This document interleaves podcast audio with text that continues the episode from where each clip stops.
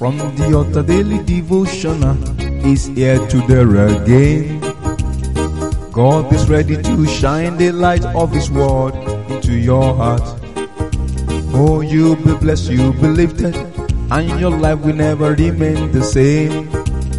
From the altar daily devotional with Pastor Femi Mike Alabi is here again. Hello, good morning or good day. Today is another day in the presence of God.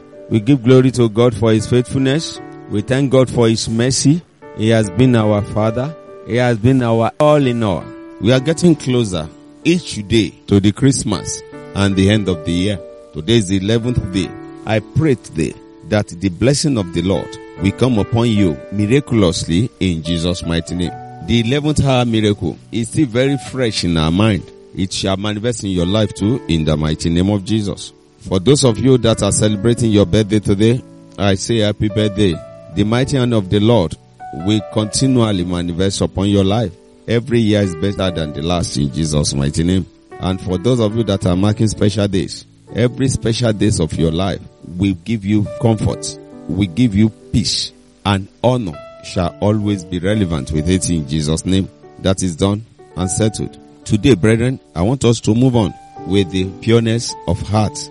Pureness of heart. What are the results? What are the things you receive if you have a pure heart? What are the things that we will enjoy in walking in the pureness of the heart? Brethren, the Bible says, when your heart is pure, you will see God. That's why you have to yearn for it. The devil, our adversary, has been roaming about, seeking for whom to devour. And it has been the duty of the devil, forcing himself on people. Once the heart is captured by the devil, it cannot be pure again. But when the heart is manifesting in righteousness, it's definitely that you see God. You crave for it. You think about it. You walk upon it. You dwell in it. No wonder David said in the book of Psalm, Psalm 51 verse 10, David said there, Psalm 51 verse 10, he said, create in me a clean heart, O God, and renew right spirit within me. You know, the psalmist says that he asked God, he prayed to God, he yearned for it, he labored for it. He said, Lord, please renew my heart, create a new one there. So, brethren, if you are conscious of what is going on in your heart, your heart can become pure. You pray for it. The psalmist prayed for it. Say, create in me a new heart, O Lord. That means he realized that the heart that has been there has been bad. Is the same thing manifesting in you too? That you are always negative. You are always thinking of evil. That every time in your heart, you are not satisfied with good things. I pray today that that spirit will depart from you in Jesus' mighty name. You will enjoy the beauty of the Lord when you pray to God, Lord, create in me a new heart and renew right spirit within me. David realized that you too you will realize what you ought to do in Jesus' mighty name. Looking further into the book of Psalm, Psalm 73 verse 1. Psalm 73 verse 1. Brethren, hear what the Lord is saying there. He said, truly God is good to Israel, even to such as are of clean heart. Not only to the Israelites alone. The Lord is good to everybody now. The Lord is only waiting. The Lord is looking for those that has clean heart. Yes, God is good. He is good to every one of us. Brethren, you are waking up today. God is good to you. He created you for a purpose and He is manifesting His grace and glory upon you because He created it for a purpose. You will fulfill destiny.